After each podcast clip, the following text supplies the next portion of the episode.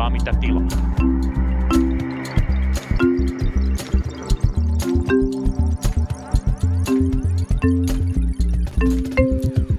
Napsahtelevaista torstai-aamua sinulle Lauri.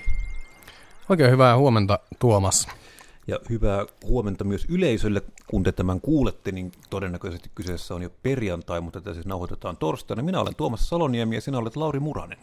Olen Lauri Muranen. Tuomas, mistä me tänään puhutaan? Tervetuloa Punakulmaan. Tänään meidän pitäisi puhua vähemmän yllättävästi politiikasta ja vaaleista. Puhutaan myös vähän teollisuuspolitiikasta. Mutta ennen kuin mennään siihen, niin haluaisin puhua he- hetken aikaa Britannian kuningashuoneesta. Mä en halua puhua Britannian kuningashuoneesta. Mä en käsitä, mikä Olet, siinä on. Oletko huomannut, että prinssi Harry on julkaissut kirjan? Kyllä, Prinssi Harry on julkaissut kirjaa. Tästä tämän seurauksena jostain sitten Helsingin Sanomat on julkaissut ainakin seitsemän juttua, missä spekuleerataan Britannian kuningashuoneen asioilla, mikä on muista jokseenkin hämmentävää, koska sillä ei ole siis mitään tekemistä Suomen politiikan kanssa, eikä EU-politiikan kanssa, eikä ilmeisesti myös Britannian politiikan kanssa. Ja sitten huolimatta prinssi Harry tulee niin kuin aina kuulottimista kättä kohti, kun Hesarin avaa. Että Mutta kaiketi Harrylla on niin, niin sanotusti pätäkkä loppumassa, kun tuollainen paljastuskirja pitää kaivaa tai pitää niin kuin julkaista, jossa kerrotaan hänen ramposeikkailuistaan, kuinka hän on listynyt 25 Talebania ja saanut pataa veljeltään ja mitä kaikkea sinne nyt olikaan. niin, nämä on yleensä asioita, mitä voi myös kuunnella lähipubissa, kun sinne menee ja pöytään istuu, niin näitä ihan tulee sillä, että ostaa kirjaakaan, kun samoja juttuja saa kuulla niin kuin ihan aivan siellä itsekseen. Joo, ei- no ei, ei käytetä sen enempää aikaa Britannian kuningashuoneeseen, mutta todetaan vaan näin, joku sanoi Twitterissä hienosti, että ei ole kuninkaallistenkaan elämä samanlaista kuin ennen, että niin kuin vanhoina hyvinä aikoina prinssi, tai, no, prinssi William olisi jo mestauttanut Harry jos tällaisesta perseilystä, että Se nyt, nyt, se, nyt, nyt, nyt, se, nyt joutuvat vaan niin kuin ohjaamaan keskustelua tai palkkaa jonkun viestintäkonsultin sitten keksimään, että miten tämä nyt spinnataan silleen kivaksi. Mutta mennään itse päivän asiaan, nimittäin ruvetaan puhumaan hieman eduskuntavaaleista ja niiden asemasta. Kuten ehkä valveutuneimmat kuulijamme tietävät, niin Suomessa käydään huhtikuussa eduskuntavaalit, jossa valitaan uusi eduskunta ja niissä muuten täytyy muistaa, että Lauri on myös ehdolla, joten kai tiedätte, ketä äänestää. Joo, no niin, hoidettiin tämäkin, tämäkin, tämäkin on- pois alta. Tämäkin on pois alta, laitan lasku vielä myöhemmin, mutta tosiaan asetelmat alkaa pikkuhiljaa mielenkiintoistumaan, nimittäin vähän on semmoista oletusta ilmassa, että me olemme menossa kohti blokkivaaleja. Ja kerrotko Lauri, mitä blokkivaali tarkoittaa? Asetelma ei ehkä ole ihan yhtä jäykkä kuin esimerkiksi Ruotsissa, jossa on ikään kuin kaksi blokkia, josta toi, toiseen kuuluu vähän niin kuin vasemmalle kalleillaan olevat puolueet, vihreät, demarit, vasemmisto, ja sitten tämä oikeistoblokki, johon kuuluu muun muassa ruotsimaltillinen kokoomus ja ruotsidemokraatit. Ja nyt tässä nykykokoonpanossa muistaakseni myös liberaali, oliko jopa keskusta. Niin Suomessa ollaan vähän niin kuin äh, valumassa samaan suuntaan, eli tällä viikolla on nähty ensimmäisiä vaaleihin liittyviä puheenjohtajatenttejä Iltasanomilla esimerkiksi tällainen oli.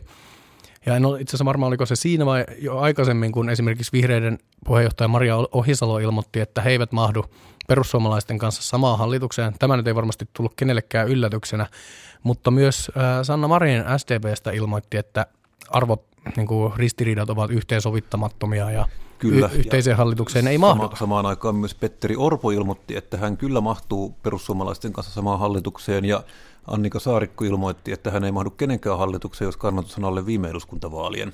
Mutta tavallaan se, mikä meidät erottaa ehkä tässä Ruotsin blokkimallista, on se, että Ruotsissa tähän tavallaan tämä on kaikille äänestäjille ennalta sanottu, ja siellä myös nämä blogit niin kuin julkaisee oman vaaliohjelmansa, yhteisön vaaliohjelmansa tavallaan etukäteen, jolloin ihmiset tietää äänestämänsä kahden blogin välillä, että meillä tämä nyt tavallaan menee tämmöiseksi piirileikiksi ilman, että olisi tämmöistä yhteenlausuttua ohjelmaa tai jotain julistuksia tai jotain vähän tietoa siitä, että mitä tästä on niin kuin tulossa, ja tämä ei ole niin hyvä tilanne kuin se ehkä kenties voisi sitten olla.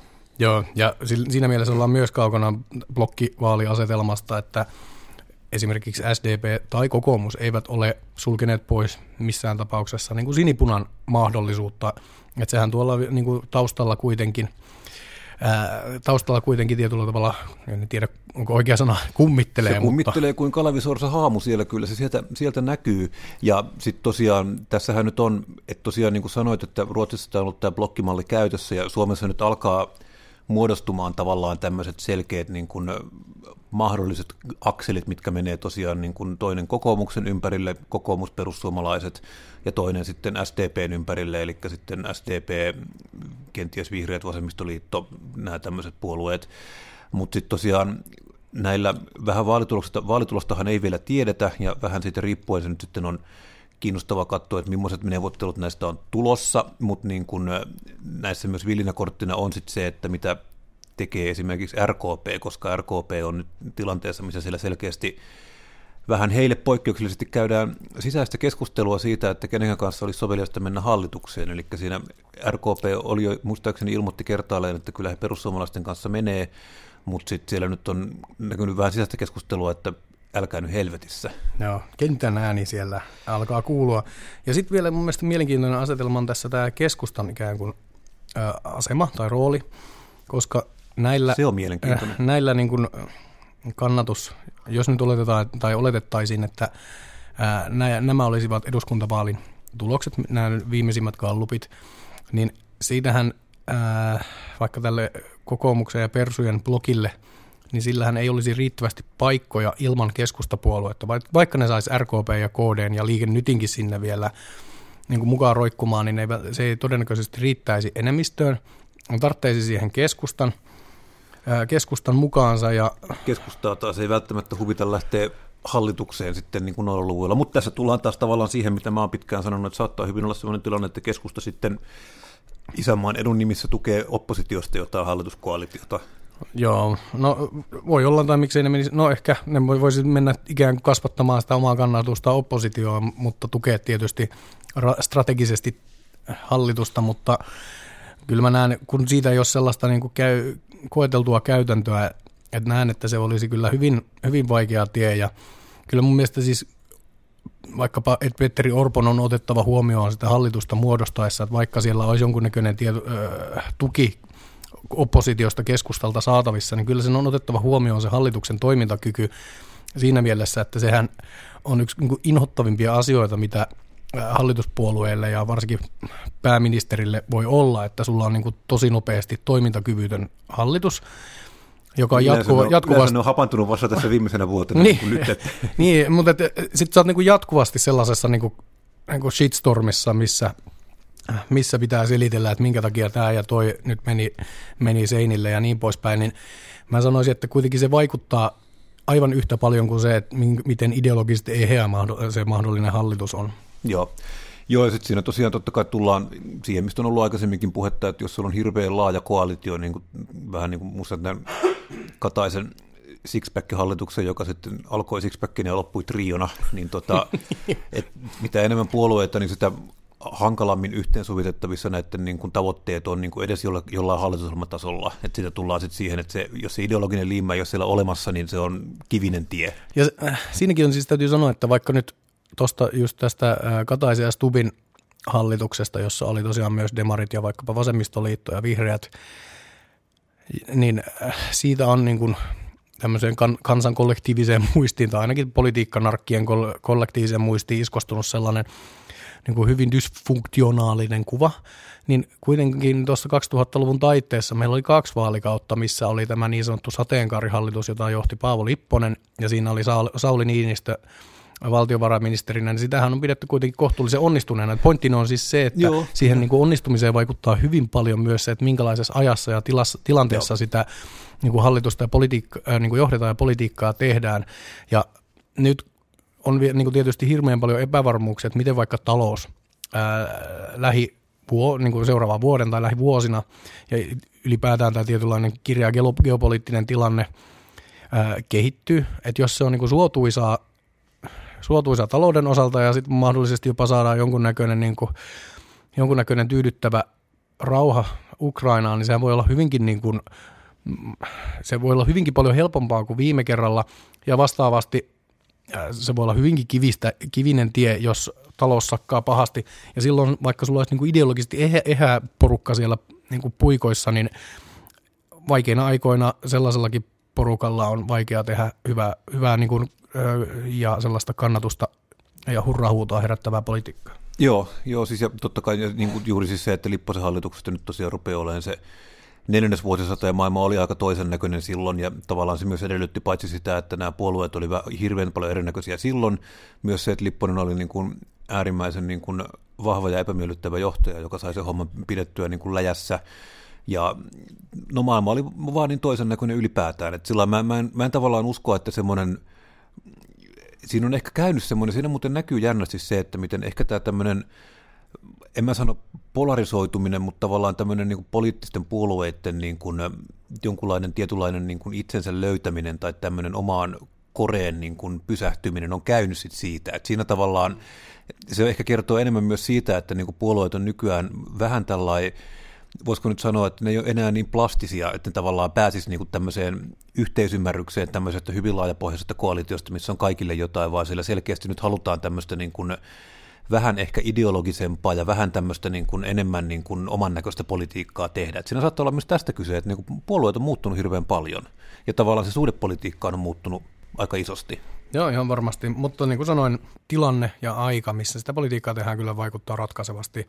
Et silloin oli pitkään jatkunut nousukausi laman jälkeen, niin jos, jos tosiaan nyt on vastaava, olisi vastaava tilanne, niin kyllä se on niin kuin puolueesta riippumatta niin kuin ihan myönteinen paikka Nokia, tehdä. UMTS, Kluben 95 ja kaikki muut joo, joo, asiat. Sieltä tuli hyvä startti. Mutta hei, mennäänkö eteenpäin? Mennään eteenpäin, nimittäin puhutaan vähäkseltään vielä, nimittäin kokoomus ilmoitti eilen vai toissapäivänä tekemänsä välikysymyksen, ja välikysymys on tosiaan siis opposition tavallaan niin kuin täräkin ase, joka ei koskaan johda mihinkään, paitsi jos hallitus on niin kuin valmiiksi jo hajoamassa tai se on joku kohta, jossa hallituksen sisällä on sovittamattomia ristiriitoja. Ja Mistä se välikysymys nyt olikaan? Välikysymys oli tällainen, yleensä välikysymykset on tehty melko tämmöiseksi niin kuin täsmällisiksi, että ne on, niin kuin, on joku tavallaan niin kuin selkeä tarkkarajainen asia, josta me haluamme välikysymyksellä niin kuin hajottaa hallituksen rivit. Välikysymykset päättyy äänestykseen, jossa tosiaan päätetään siitä, koko eduskunta äänestää siitä, että onko hallituksella eduskunnan luottamusta, kyllä vai ei, ja hyvin usein, en muista kyllä lähistöstä kertaakaan, että hallitus olisi välikysymykseen kaatunut, mutta tota, nyt kokoomus teki tämmöisen, tämä oli tämmöinen selkeä vaalivälikysymys, eli siellä puhuttiin taloudesta, eli kokoomus oli sitä mieltä, että taloudenpito on holtitonta, ja nyt välikysymys oli yleisesti, yleisemmin siitä, että onko, onko taloudenpito mielestäsi holtitonta, ja siihen nyt tosiaan tämmöinen niin kuin nominaali syy, mikä oli keksitty, oli tämä, että valtiokonttori taisi julkaissut puolivuosittain vai neljäsvuosittain tulee nämä tiedot niin kuin valtion korkomenojen laskennallisesta suunnasta, koska se nyt sitten heiluu kor- korkojen mukaan. Nyt tosiaan tämä oli sitten se, mihinkä he he tämän niin kuin välikysymyksessä perusti. Mulle tuli semmoinen olo, että oli nyt tämmöinen niin kuin hyvinkin vaalivälikysymys, eli tässä halutaan viedä palloa niin sanotusti kokoomuksen kotikentälle, eli talouteen. Joo, olen samaa mieltä. Siis tämä, tätä olen toistanut varmaan aika monessa jaksossa, mutta vaalit ratkaisee hyvin pitkälti se, että kenellä on omistajuus siihen asiaan, mistä ikään kuin eniten vaalien alla keskustellaan, että mikä on se kansakunnan tulevaisuuden kannalta ratkaisevin kysymys. Ja kokoomuksellahan tietysti on ö, omistajuus tähän valtion talouteen liittyviin kysymyksiin, eli ylipäätänsä talouspolitiikkaan liittyviin kysymyksiin. Kyllä. Kansalaisilla on semmoinen intuitiivinen niin kuin, ö, perstuntuma siitä, että tämä on kysymys, missä kannattaa antaa vastuu kokoomukselle. Ja tietysti siellä ollaan niin varmaan oltu huolissaan kokoomuksessa siitä, että että kun tämä on niin ajoittain toki ollut hyvin paljonkin pinnalla tämä valtion talouteen ja valtion velkaantumiseen liittyvä liittyvät kysymykset, mutta olen havainnut sen, että sinne kuitenkin tunkeutuu niin sanotulle piikkipaikalle, että mistä eniten puhutaan, niin muitakin juttuja, vaikka nyt viime aikoina, viimeisen, viimeisen niin kuin puolen vuoden aikana tämä sähkön hinta on ollut Joo, yksi, on yksi hyvä esimerkki. Ja joulun alla, kun sähkön hinnat oli niin kuin useamman viikon todella korkealla tasolla, niin sitten unohtui hetkeksi aikaa tämä valtion velkaantuminen jopa siinä määrin, että ää, hallitus päätti esittää niin lisätoimia sähkönkäyttäjien tukemiseksi huolimatta siitä, että mitä oli jo aikaisemmin, aikaisemmin sovittu ja hyvä niin, koska monet ihmiset sitä tukea tarvitsee, mutta joka tapauksessa se on niin kuin varmaan kokoomuksessakin pantiin merkille, että niin kauan kuin tällaiset aiheet, joihin he, jo, heillä ei ole välttämättä sitä omistajuutta, kun ne hallitsee julkista keskustelua, niin se ei palvele heidän ikään kuin tarkoituksiaan noita vaaleja ajatellen. Joo, tämä on, tämä on ihan näin. Näitähän tosiaan näitä aiheita on siis se, että jos puhutaan, jos ilmastonmuutos on niin tämmöinen niin aktiivisesti agendalla, niin se on, niin menee vihreiden piiriä, vihreillä menee niin kuin hyvin siinä kohtaa. Jos puhutaan tavallaan niin tämmöisestä niin kuin hyvinvointivaltiosta, hyvinvointiyhteiskunnasta tai jostain hoivakysymyksestä, niin se on niin perinteisesti ollut niin kuin SDPn tämmöinen kotikenttä. Sitten puhutaan niin kuin maaseudusta ja niin kuin maaseudun elinvoimaisuudesta aluepolitiikasta, niin se on sitten totta kai kepula soi. Että tämä on, niin kuin, ja tämä on nyt tosiaan, että tämä on se kokoomus haluaa nyt viedä tämän keskustelualoitteen nyt sitten niin kuin itselleen ja puhua taas tästä taloudesta, mikä on siis sinällään, Että se, että valtio velkaantuu, se on aivan totta, ja tavallaan tässähän ei ole kysymys ei ole siis siitä, että velkaantuuko valtio paljon, kun sen euromääräiset velat on, vaan kysymys on ehkä enemmän siitä, että mitkä on valtion tämä velan kantokyky, ja se on niin tavallaan kaksi täysin eri asiaa. Ja nyt kiinnostavaa muuten kanssa kuulijoiden kannattaa kiinnittää huomiota siihen, että mitä vaalitenteessä sitten luvataan, koska koko siellä nyt on tämä puheenvuoroja, kun olen kuunnellut, niin siinä on tämmöinen, lähes kaikki puolueet haluaa, että pitää olla niin kuin ainakin kolme asiaa, mitkä pitää tapahtua yhtä aikaa, eli meidän pitää sekä lopettaa tämä holtiton velkaantuminen, että tukea kotitalouksia näinä rankkoina aikoina, että pitää, pitää parantaa niin kuin meidän hyvä, hyviä peruspalveluita niin kuin koko ajan. Niin tavallaan siis se, että nämä on vähän semmoisia Toisensa poissulkevia asioita. Jossain määrin toisiaan poissulkevia asioita, että sä et, niin kuin näitä kaikkia ei voi kyllä oikein niin kuin saada. Joo, ja mitä enemmän sinne ikään kuin näihin lupauksiin sisältyy tällaisia asioita, että vaikka koulutuksesta ei tällä kertaa leikata tai tullaan satsaamaan ää, TK, niin sanottuihin TKI-menoihin, nostetaan se 4 prosenttia BKT, joka tarkoittaa siis sitä, että joka vuosi valtion menot lisääntyy 200 miljo- miljoonalla eurolla, ää, niin kun sulla on näitä niin kuin jo ikään kuin dedikoituja menoja tai sellaisia, mitkä ei, ei ainakaan, niin kuin, mi, mihin ei ainakaan puututa niin kuin leikkaamalla, niin sulla jää aika kapeaksi se, ne sektorit, että mihin sä voit puuttua, ja vaikka siellä, sieltä olisi leikattavaa, niin ne määrät ei kuitenkaan sit ole enää niin suuria, että sä pystyt ihan hirveän radikaaleja temppuja tekemään ilman, että sä suututat sitten koko kansan. Ja, ja tämä tietyllä, tietyllä tavalla niin kuin vaalien aluskeskustelussa, eihän se nyt haittaa, jos vähän luvataan enemmän kuin pystytään antamaan, mutta, mutta kuitenkin tämä on niin hyvä ottaa huomioon. On, niin siis sehän tavallaan, tämä on semmoinen asia, mihin se Sipilän hallitus lopulta sitten niin kompastui, koska siinähän nimenomaan siis se, että puhuttiin kikystä ja ihmiset oli sitä mieltä, että nyt viimein tulee aja, joka laittaa valtiotalouden kuntoon, että tämäpä on hienoa.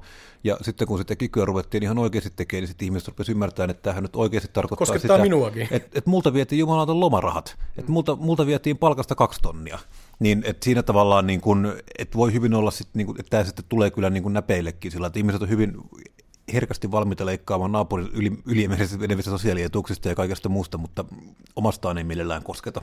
Mutta jatketaan vielä tästä talous, laajemmasta talouskeskustelusta. Pyhy, joo, jatketaan. Niin. Perussuomalaiset julkaisivat oman joo, paperinsa. Perussuomalaiset, siis nyt on kiinnostava elämme sinällään hyvää aikaa, koska vaalinnulosaika on semmoinen, jolloin puolueet perinteisesti julkaisee niin sanottuja ohjelmapapereita, mitkä on tämmöisiä pidempiä selityksiä, selvityksiä siitä, mitä puolueet oikeasti ajattelevat niin kuin noin kollektiivisesti ja mitä tavalla, mitä puolueet tekisivät, kun he on vallassa. Eli tämmöisen vaaliohjelman tai tämmöisen niin kuin jonkun tietyn temaattisen ohjelman idea on siis se, että siellä on lauseita, jotka voi sinällään suoraan siirtää hallitusohjelmaan, eli siirtää hallitukselle toteutettavaksi. Ja perussuomalaiset julkaisivat tosiaan tällä viikolla tämmöisen talouspoliittisen ohjelmansa, ja nyt me tosiaan nähdään vähän tätä perussuomalaisten ajattelua noin niin kuin pintaa syvemmältä. Ja tämä on, tämä on hirveän kiinnostava. Tämä on noin 10 sivua pitkä. Tämä löytyy perussuomalaisten verkkosivuilta. Tämä kannattaa kaikkien teidän käydä hakemassa, mutta mä voisin muutaman, muutaman noston täältä ottaa. Eli tämä alkaa nyt vähemmän yllättävästi sillä, että Suomen talous on vakavassa kriisissä. No, mä en ole, ensinnäkään tästä mä en ole ihan yhtä mieltä, että onko talous nyt kriisissä, niin ei, siis totta no, kai taloudessa... Sallitaan se heille, sallitaan että se heille, siis kyllä on siis, tämä on tällainen, mutta tosiaan siis se, että, että siellä ensimmäisenä aloitetaan sitten niin kuin tästä julkisesta taloudesta, ja, ja nyt tulee suora lainaus. Suomessa liian moni kotitalous joutuu aidosti miettimään, miten he selviävät arjessa, kun asumiskustannukset ovat räjähtäneet ja ennätyskorkea inflaatio nakertaa palkkojen ostovoimaa. Asumisen hintaa nostaa etenkin lämmityskustannusten raju nousu, jota ei selitä vain Venäjän hyökkäyssodan aiheuttama energiahinnan nousu, vaan myös väärät energiapoliittiset ratkaisut ja yltiöpäinen ilmastopolitiikan ja vihreän siirtymän toimenpiteet. Sitten mennään vähän eteenpäin. Vihreän siirtymän vuoksi kohonneet ja Suomen kilpailijamaita selvästi korkeammat energia- ja logistiikkakustannukset romauttavat kotimaisen vientiteollisuuden kilpailukyvyn. Jos teollinen valmistuksemme katoaa ulkomaille, romahtaa hyvinvointimme rahoituspohja. No tämä on nyt kyllä, mä oon, tässä on nyt vähän tämmöisiä faktuaalisia ongelmia, koska tämä ei mun mielestä pidä ihan niin kuin faktuaalisesti paikkaansa. Toki suomalaisen niin kuin niin kuin palvelu, suomalaisten hyvinvointipalveluiden rahoittamisen kannalta on tärkeää, että vientiteollisuus pärjää, mutta tämä, niin kuin sitä edeltävä ää, niin kuin litania asioista, että mitkä on mennyt ää, seinä, seinille, niin se on tosiaan, niin kuin sanoit, että siinä taitaa tulla niin kuin ihan faktuaalisesti jo niin kuin ollaan aika kyseenalaisilla vesillä, koska Meillä on teollisuudella menee tosi hyvin. No, teollisuudella... on Suomessa tällä hetkellä EUn toiseksi halvinta energiaa. No, Suomen teollisuuden isoin ongelma tällä hetkellä on osaajapula investointien taso taitaa niin kuin euromääräisesti olla historiallisen korkealla tasolla viime vuonna. Ja teollisuuden tekemät tulokset on myös ollut erittäin kovalla tasolla. Siinä niin, kuin niin sanotusti viivan alla ei kyllä näy nämä rätingit, mitkä, mitä perussuomalaiset tässä lyövät pöytään. Ja mä näin tämmöisen arvion, että Suomen viime vuonna Euroopan maista Suomen sähköhinta taisi olla toisiksi alhaisin. Joo. Alhaisin, eli tämä nyt ei ihan vastaa sitä, mitä tuossa sanotaan. Ei, ja siinä on juuri tämä, että vihreä siirtymä on nyt siis mahdollistanut sen, että meillä on niin kuin esimerkiksi tuulivoimaa ja no vesivoima nyt ei välttämättä tähän vihreän siirtymän alle mene, mutta ylipäätään, että meillä on siis niin kuin tilanne, että meillä on niin kuin energiaa käytössä. Ja sen lisäksi mä sanoisin, että toi, kun siinäkin puhuttiin myös ydinvoimasta, että sillä sitäkin tarvitaan lisää. Olen tästä täysin samaa mieltä, mutta Suomessa ei tarvitse olla niin kuin enää käytännössä yhtäkään puoluetta, joka kovin ainakaan aktiivisesti vastustaisi ydinvoiman rakentamista. Olkiluoto kolmonen, kolmonen on juuri valmistumassa. Fennovoima kaatui tähän niin kuin oikeasti tähän Ukrainan sodan ää, sy, syttymiseen, kun siellä ei haluttu jatkaa sitä hanketta Rosatomin kanssa. Et se ei ole niin kuin, johtunut missään tapauksessa hallituksen politiikasta, vaan niin kuin, ihan suoraan tuosta Ukrainan sodasta. Ja vielä sitten se, että mikä on se niin kuin, kontrafaktuaalinen, eli sellainen vaihtoehto todellisuus, missä me oltaisiin voitu elää. Et jos me ei oltaisi satsattu vaikka siihen tuulivoimaan niin paljon, ää, niin vaihtoehdot olisi ollut sitten tietysti kotimaisten polttoaineiden, bio, biopolttoaineiden turpeen käyttö tai sitten fossiilisten polttoaineiden käyttöä. Ne, ne maat, missä tätä, näitä fossiilisten, polt, fossiilisten polttoaineiden käyttöä ei ole niin kuin samalla tavalla vähennetty kuin Suomessa, niin nehän on paljon isommissa ongelmissa. Joten siinä mielessä mä niin kyseenalaistan hyvin vahvasti tämän niin kuin vihreän siirtymän ikään kuin tausta, taustavaikuttajana sille, että meidän energiapolitiikka on äh, niin kuin jotenkin ajautunut karille. Et, on selvää, että pelkästään tuulivoimalla tätä energiajärjestelmää ei voi pyörittää, eikä, enkä usko, että sitä kovin moni niin kuin, tosiasiallisesti näin Ei kukaan, kukaan nyt varsinaisesti niin kuin koskaan väittänytkään, mm. että 100 prosenttia Suomen energiapaletista pitäisi olla tuulivoimaa. Mut, mutta taas kerran ei sillä politiikassa aina olekaan mitään ei. väliä, että miten asiat on, vaan se, että miltä ne, näy, miltä ne näyttää. Ja perussuomalaiset haluaa tietysti niin kuin, saada tämän näyttää siltä, että... Niin kuin, Viherhumppa pilasi kaiken. Just näin. Kyllä. Palataan vähän tähän niin kuin ylätasolle tähän talouskeskusteluun ja tähän perussuomalaisten avaukseen ja laajemminkin perussuomalaisten esittämiin pohdintoihin. Heillä on tietyllä tavalla niin kolme keskeistä kärkiä.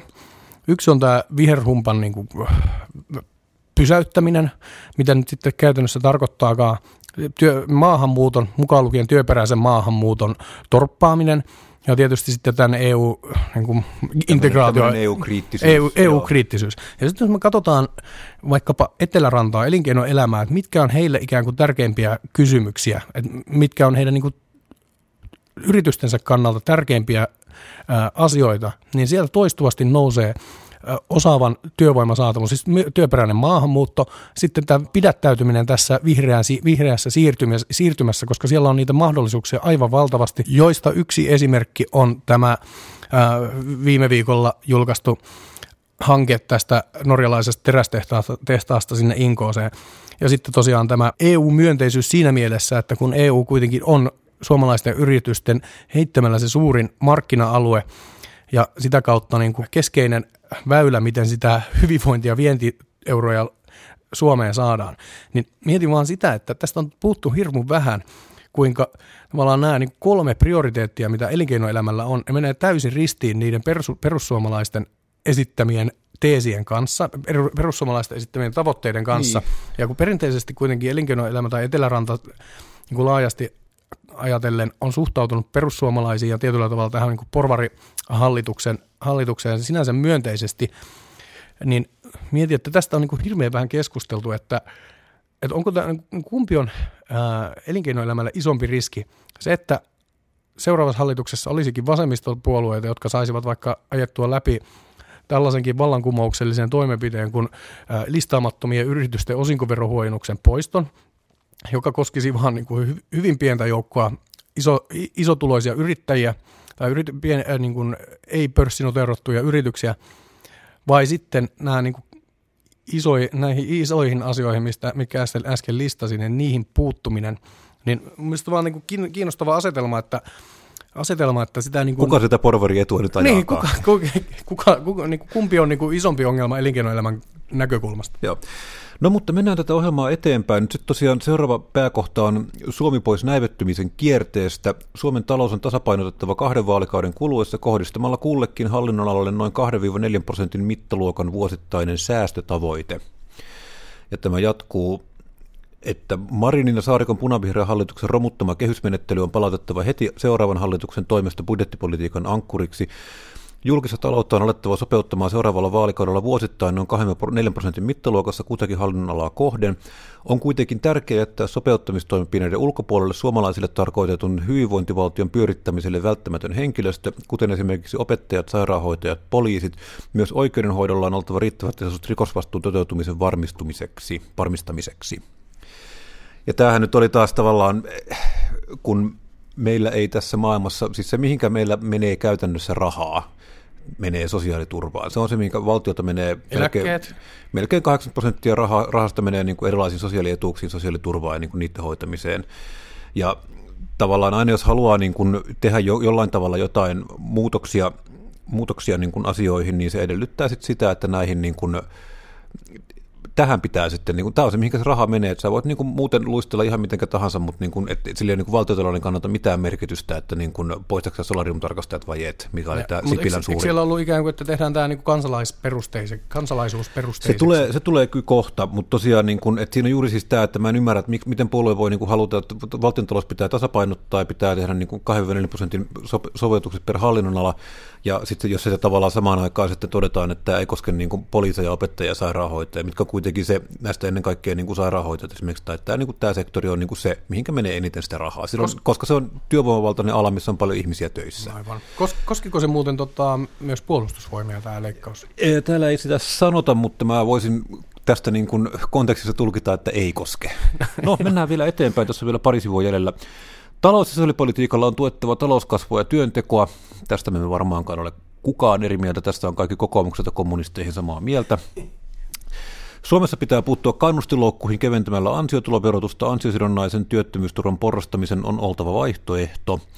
No, tämä on myös sellainen asia, että tästähän on äh, jo tämä ansiosidonnaisen porrastaminen, äh, no tästä ei ole varsinaisesti niin tutkimusnäyttö oikein suuntaan eikä toiseen, että onko se niin kuin kuinka tehokas tapa sit niin kuin patistaa ihmisiä takaisin työmarkkinoille. Et me nähdään, nähdään kyllä siis semmoinen, että sillä ansiosidonnaisen ihan loppupäässä on semmoinen mikroskooppinen piikki, mutta tämä tavallaan selittyy niin kuin semmoisella varmoilla aloilla, joissa ihmiset sitten niin on sapattivapaalla viettäessään ansiosidonnaista ja hyppää sitten sen lopussa takaisin takaisin. Esimerkiksi lääkärit, lääkärit saattaa tehdä näin, hyppää takaisin sitten tuonne tota, työmarkkinoille, mutta on sen verran pieni porukka ja marginaalinen niin kuin hyppäys, että se ei, niin kuin, tästä ei ole erityisen niin kuin, tavallaan suurta, en, en, en mä näe, että tästä olisi mitään niin kuin, isompaa, mutta siis voihan tätäkin tietysti kokeilla. Mutta sitten on mielenkiintoisempi on tämä, että asumistukijärjestelmä on pyrittävä uudistamaan siten, että se kannustaa paremmin työn perässä muuttamiseen. Tästä mä ihan samaa mieltä.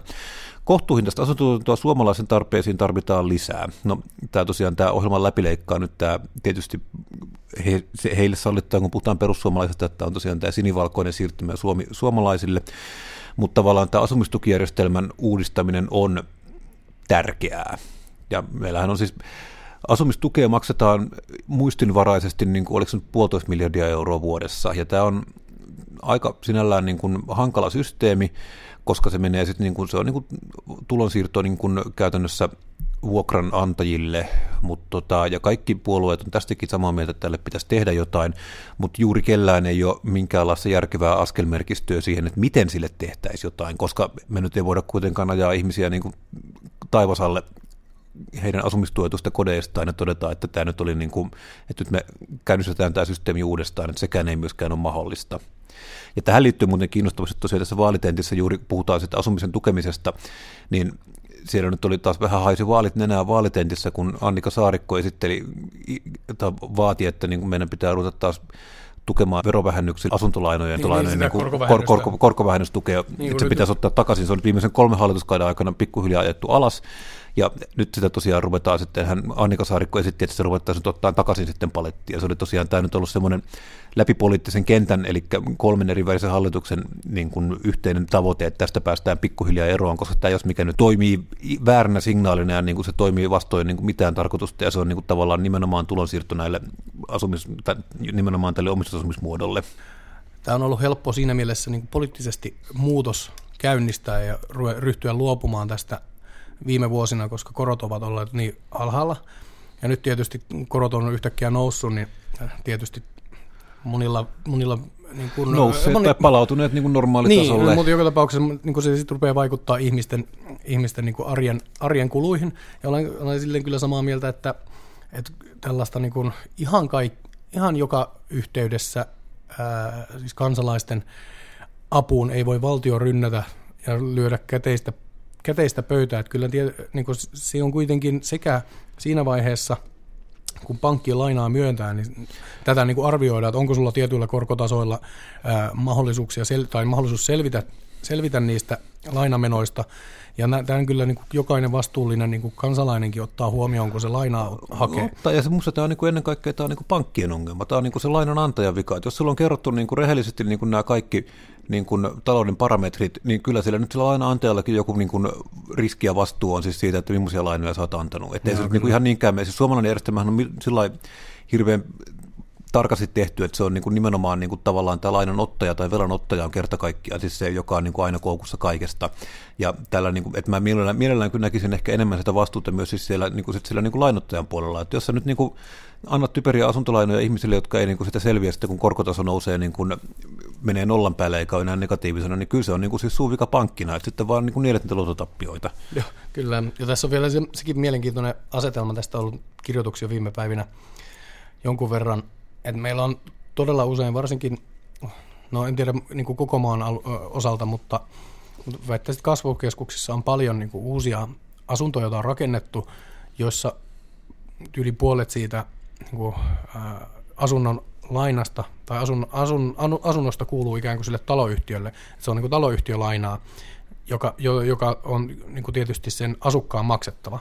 Joo. Ja nyt kun, tämä, niin, kun niihin yleensä liittyy vielä se, että niistä saa pari-kolme vuotta sen jälkeen, kun sä muutat siihen kämppään, niin se, saa, se on lyhennysvapaata aikaa ja sitten matalien korkojen aikaan se on käytännössä ollut niin kuin hyvin pieni ää, menoerä se äh, ikään kuin taloyhtiölainaosuus. Kyllä, ja nyt saattaa kun, nostaa kympestä satasiin sitten. Niin, ja nyt sitten kun se rysähtää tavallaan korkonousun kanssa kerralla päälle, se, että sä joudut ruveta lyhentää sitä lainaa, mukaan lukien sitten sitä omaa lainaasi, niin voin kuvitella, että tämäkin niin kuin, ainakin, jos ei nyt niin sanotusti makrotasolla tule olemaan mikä iso ongelma, niin kyllä varmasti monilla, monilla tämä niin kuin päivittäisessä, päivittäisessä ikään kuin arjen pärjäämisessä Ihan nä- näkyy, näkyy, mutta se nyt on tietysti kaikilla osapuolilla ollut tiedossa, että miten tämä systeemi toimii, ja siihen on varmasti kyllä niin kuin kaikki, kaikki tahoilla on varautuneet. Kyllä.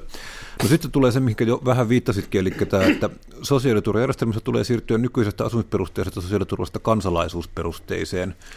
Ja, ja no, tämä on tietenkin tätä mieltäkin voi olla. Itse en välttämättä ole ihan tätä mieltä, mutta tämä on tosiaan niin kuin, nämä on niin kuin ideologisia eroja ja tämä on niin kuin, että tällä voi ajatella.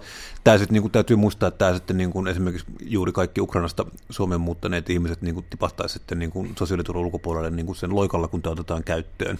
Joo, kyllä. Että, ja mä en tiedä, siis en, en osaa sanoa, mutta tulee mieleen, että onko niin kuin joku perus, perustuslaki, onko tämä niin perustuslain mukaista, että sä pystyt tuolla lailla syrjimään syrjäämään ihmisiä tai jotenkin EU-sitoumuksia vastaan. Niin, ja siis, no siis sehän, niin siis se, että tietenkin kaikki sosiaaliturvajärjestelmään kohdistuvat muutokset on hirveän hankalia ja hitaat just sitä varten, että pitää punnita niin kuin näitä perusoikeuksia vastaan ja sillä lailla, mutta no, tämä, tämä olisi kyllä niin kuin mullistus, jos tämä tämmöisenä että olisi niin täys, täys, täysmittainen mullistus tavallaan siinä, että miten ylipäätään koko Suomen sosiaaliturvajärjestelmä on rakennettu. Mm. Ja tämähän er, erityisesti tämä tavallaan sitten niin kuin pompsauttaisi niin kuin kuntien ja valtion vastuut jotenkin ihan toisinpäin, ja siinä tulisi niin kuin semmoisia asioita, mitä en osaa ennakoidakaan niin kuin yhtäkkiä vastaan tosiaan, jos me yhtäkkiä mentäisiin tämmöiseen, että me olisikin niin kansalaisuusperustainen sosiaaliturva, eikä niin kuin tavallaan kunnan, kunnan asu, asujaimistoon perustuva niin kuin mm.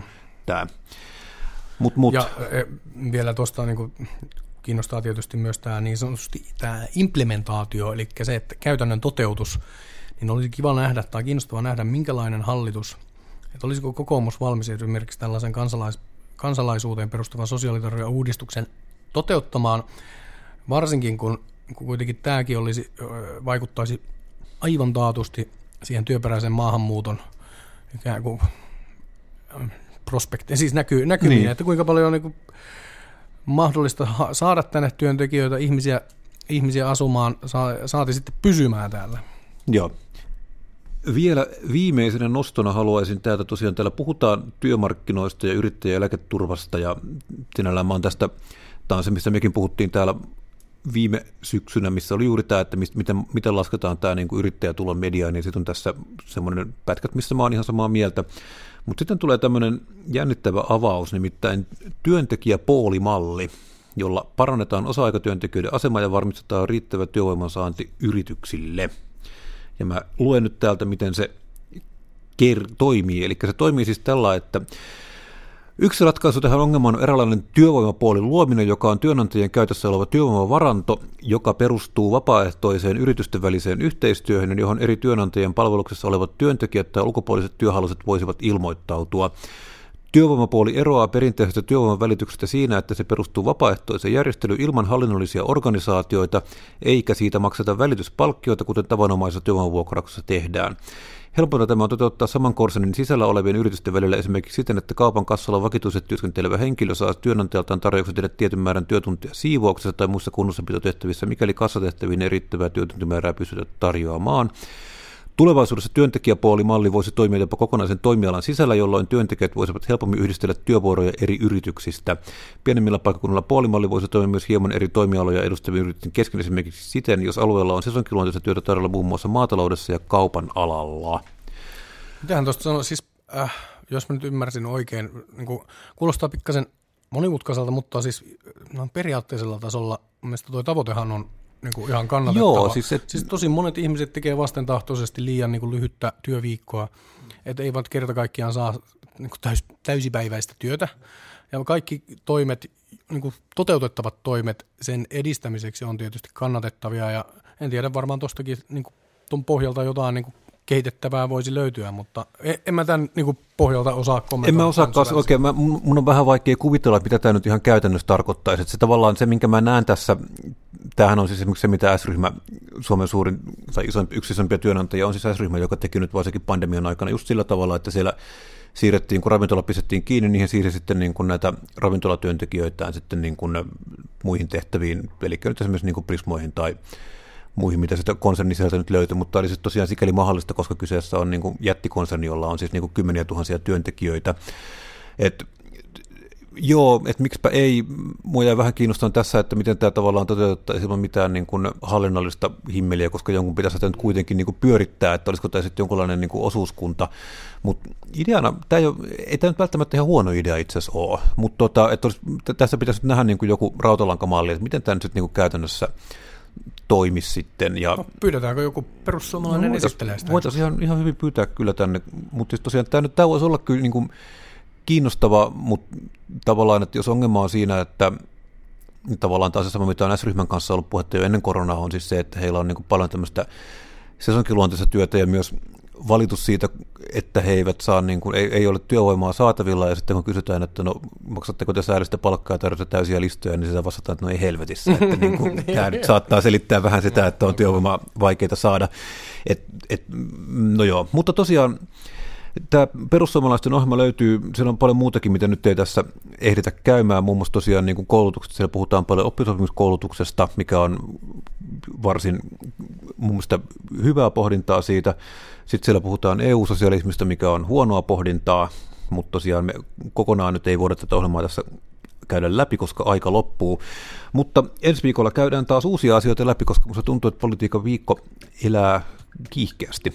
Mutta kiitoksia Lauri, kun olit täällä tänään kanssani punakulmaa tekemässä torstaina ja te kuulette tämän siis perjantaina. Joo, katsotaan minkälaisia metkuja prinssi Harry ensi viikolla meille keksii. Ei katsota sitä, mutta jos piditte meistä ettekä prinssi Harrystä, niin vihjatkaa meistä kaverille. Meidät löytää internetistä ja meidät löytää Hakaniemestä ja minä lähden tästä nyt Herttoniemeen. Hei hei! hei.